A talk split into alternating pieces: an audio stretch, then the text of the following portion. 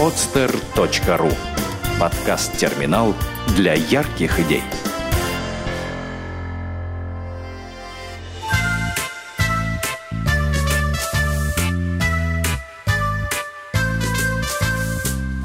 Апрельская сказка.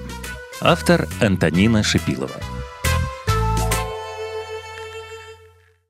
Ранним утром заспанное солнышко осторожно выглянуло из-за горизонта. Вставать ему очень не хотелось, и оно довольно долго зевало, щурило глаза и потягивалось со сна. Вдруг мимо пролетел ветерок. В руках у него была метелка, которой ветерок гонял по небу пушистые бело-розовые облака, и с размаху он чуть было не мазнул солнышко по пухлой румяной щечке. «Эй-эй-эй, осторожней! Ты чего это размахался?» — недовольно проворчало солнышко. «Так недолго меня с небосклона сбить!» «Прости, я нечаянно», — извинился ветерок. «Понимаешь, весна идет, а у меня тут такой беспорядок, все небо облаками затянуло, вот решил немного прибраться». «Весна?» — удивилось солнышко. «А кто тебе сказал?» «Если сорока, то ты и не верь. Всем известно, какая ты сплетница». «Да нет, все верно», — улыбнулся ветерок. «Вчера скворец из теплых стран вернулся, он сам весну видел». «Ну, тогда правда», обрадовалось солнышко и шустро выкатилось на ярко-голубое прозрачное небо, с которого ветерок уже согнал последнее облако. Теплый солнечный лучик упал на макушку синички, дремавшей на самой верхушке клена. «Ой!» — пискнула птичка. «Доброе утро, солнышко!» «Доброе-доброе!» — весело подмигнуло солнышко. «Ты слышала? К нам весна идет!» «Вот радость, вот радость!» — затенькала синичка. Надо всем в лесу рассказать!» И она полетела от дерева к дереву.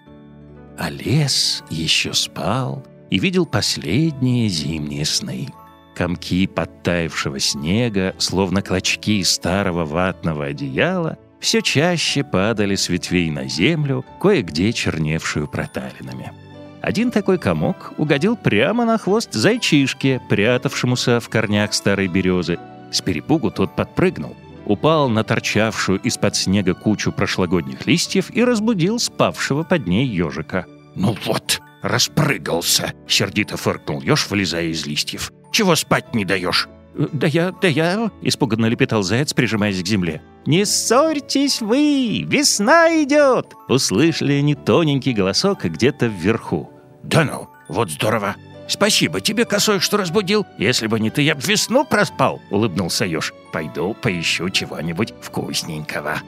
Вслед за ежом и зайцем радостную новость узнали все птицы и звери в лесу. Они подняли такой шум и гвалт, что разбудили медведя в берлоге. Лохматый хозяин, пыхтя, вылез наружу и потянул носом воздух. «Ух ты, батюшки Светы, никак весна идет перезимовали. И облегченно вздохнув, Мишка, как и все лесные жители, отправился на поиски еды. Готовясь к торжественной встрече долгожданной гости, лес зашуршал, зашевелился, разминая свои сучьи ветки после зимней спячки. Всех подняла на ноги, всех разбудила звонкая вестница весны. И только в самой чаще, в густых зарослях ивника, тихо сопел маленький ручеек. «Эй ты, Соня, просыпайся скорей, весна идет!» Звенело, стучало, пищало вокруг него все лесное население. «Да я уже давно не сплю», — прошептал ручеек. «А чего ж тогда молчишь?» — удивились все.